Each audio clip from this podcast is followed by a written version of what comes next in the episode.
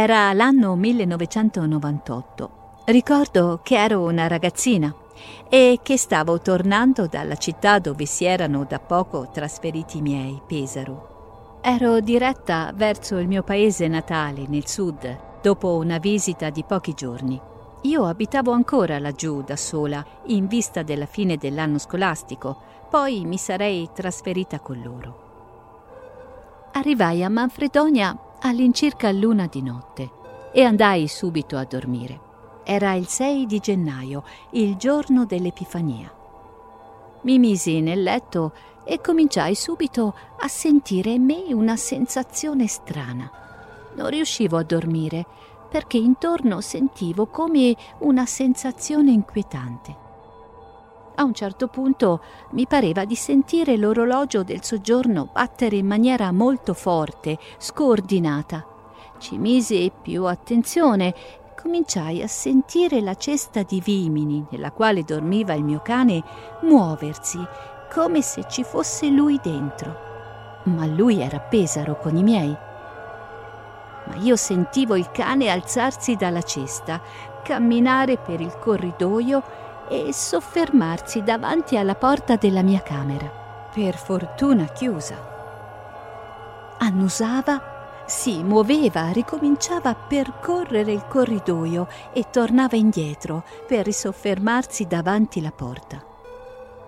Cominciarono anche i passi di un uomo.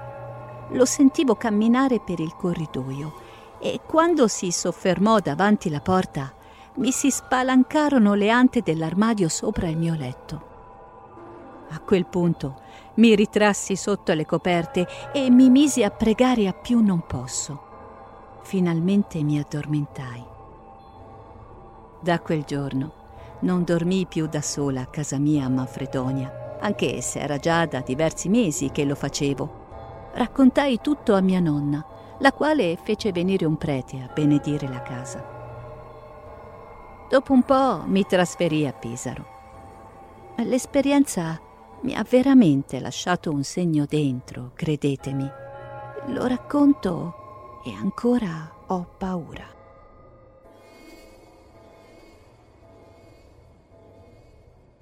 Questo racconto vi sembrerà difficile da credere, ma si tratta di una vicenda che mi è stata riferita e tramandata più volte. Una storia molto strana. E anche io, quando l'ascoltai per la prima volta, ne rimasi, beh, spaventato. A me è stata raccontata personalmente dalla mia nonna, 90 anni ma la mente lucida di una settantenne Già perché questa storia parla di un suo parente, residente in una città del sud Italia di cui preferisco non rivelare il nome per motivi di privacy. L'episodio in questione risale agli anni 40. Questo suo familiare era solito terminare di lavorare sul tardi, la sera. Tornava a casa in sella alla propria bicicletta una bicicletta dotata di un portabagagli davanti. Preciso che non era Brillo quel giorno, anzi non era mai Brillo, anche perché era astemio. Il percorso era lo stesso di ogni giorno, qualche viale, qualche stradina e poi il passaggio davanti al grande cimitero. Fin qui tutto nella norma. Una sera però accadde qualcosa di strano. Durante il ritorno a casa si imbatté in un cagnolino piccolo e nero, molto carino, tanto che si innamorò subito e per questo decise di portarlo con sé. Lo mise davanti nel portabagagli della sua bici e si avviò verso casa. Durante il tragitto, in prossimità del cimitero, all'uomo sembrò di notare qualcosa di anomalo. In quei pochi metri di viaggio, infatti, era, era come se il cagnolino fosse, fosse cresciuto. Non, non, non, poteva essere un'impressione perché l'animale sembrava stare a fatica all'interno del portabagagli dove aveva viaggiato comodamente fino a quel punto. Dopo qualche centinaio di metri, l'impressione si accentuò dal momento che il cane sembrava ancora più grande.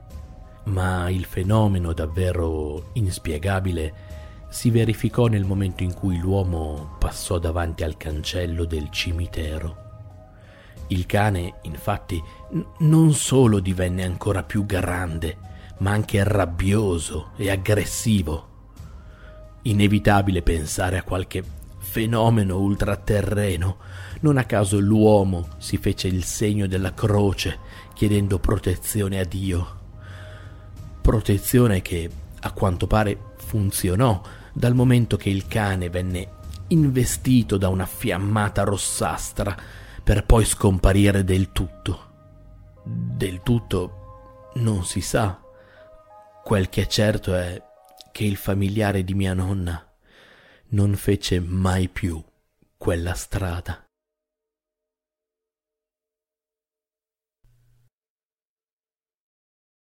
Una lunga e forte amicizia con Matteo e la sua famiglia mi ha riservato una sorpresa incredibile, cioè la scoperta di un fenomeno paranormale nella camera di sua sorella Marta. L'amicizia con Matteo, mio coetaneo, risale ai tempi dell'asilo. Ci siamo ritrovati nella stessa sezione e, essendoci frequentati sin da quei beati giorni, davvero piuttosto lontani, non potevamo non diventare gli amici che siamo oggi, praticamente inseparabile, in ogni cosa che facciamo, con un legame che potremmo quasi definire fraterno, sebbene lui abbia anche una sorella, Marta. Proprio lei, talvolta, diventava il soggetto delle nostre lunghe chiacchierate. Una bellissima ragazza, simpatica e spontanea, che mi incuriosiva particolarmente, in ragione di un episodio di cui era stata testimone tanto tempo fa, ma che ancora era rimasto impresso nella memoria. Quando era piccola, infatti, Marta aveva visto morire un suo compagno di scuola, travolto da un'automobile. Questa esperienza traumatica, per un bel po' di tempo, l'aveva portata a chiudersi in se stessa frequentando sempre meno i compagni di classe.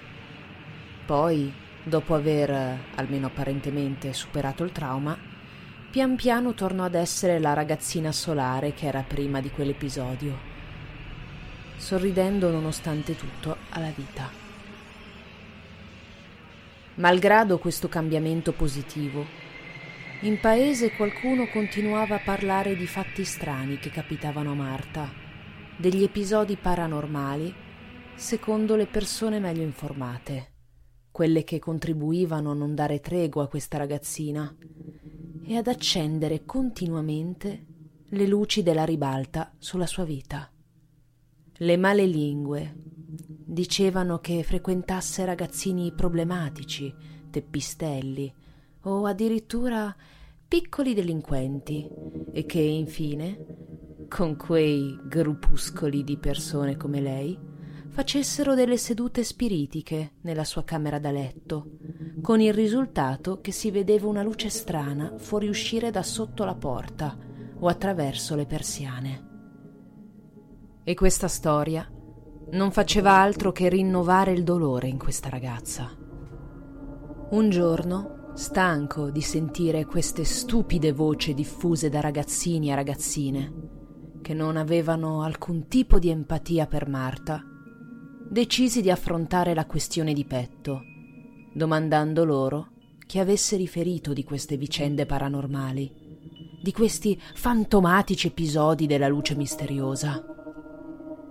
Dopo un'iniziale reticenza nel parlare di questa vicenda, qualcuno si fece avanti, dicendo che tra i vicini di Marta e Matteo aveva notato un andirivieni di giovani e finanche di un prete o di una sorta di pastore. Pur frequentando la loro casa, non mi accorsi mai di tutto e, forse al culmine della sopportazione per come le persone inventavano queste storie inutili, mi feci avanti con Matteo riferendogli di tutte le voci che giravano sul conto della sua famiglia dicendogli che non ne capivo le ragioni. Lui mi prese in disparte e mi disse di quanto, nonostante lo shock subito, Marta si fosse ripresa alla grande e di quanto andasse meglio dei tanti suoi compagni, che mai avrebbero potuto accettare l'idea di essere gli eterni secondi. Dopo questa premessa, mi disse che voleva confidarmi qualcosa di speciale, chiedendomi di non farne mai parola con nessuno. Gli risposi che la nostra amicizia era troppo grande perché potessi riportare di fatti della sua famiglia al di fuori di casa sua. Marco a quel punto mi disse che effettivamente Marta aveva raccontato a lui e ai suoi genitori di aver visto quella famosa luce, ma che nessuno di loro avesse mai avuto modo di notare la stessa fonte luminosa in quella stanza. Anzi, a turno si erano messi in quella camera a dormire, attendendo che si presentasse il fenomeno, ma senza che nulla accadesse.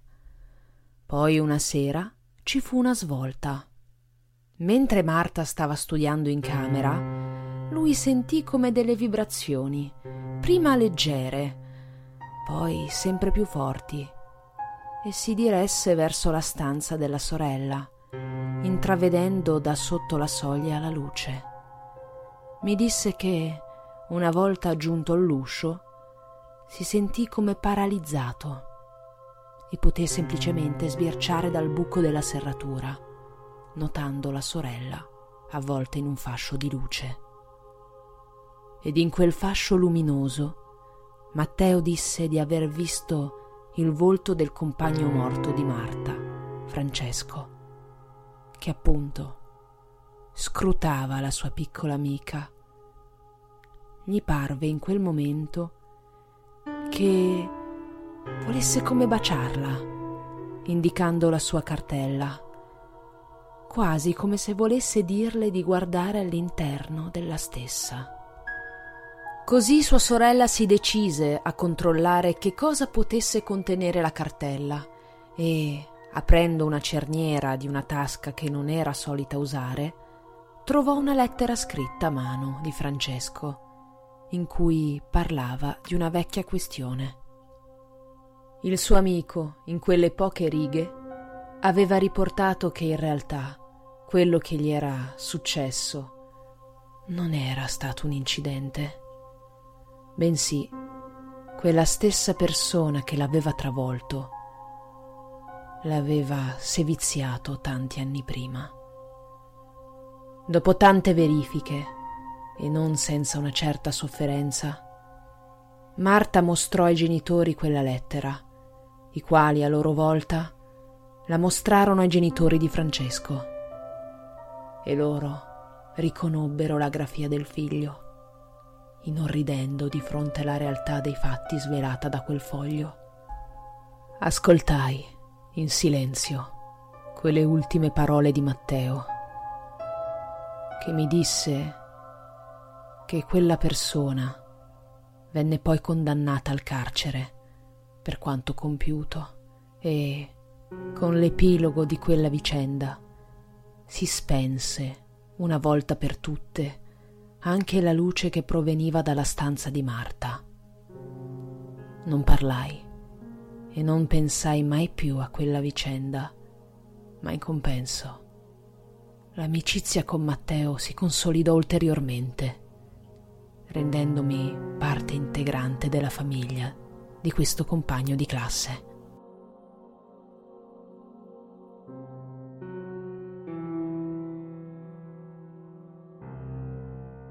Sono una ragazza di 19 anni e vivo nel nord della Sardegna. Tutto è cominciato il 23 settembre del 2005, quando durante la notte ho cominciato ad avere incubi, strane visioni, senza nessun senso logico. Immagini di case, alberi, persone che piangevano e fuoco.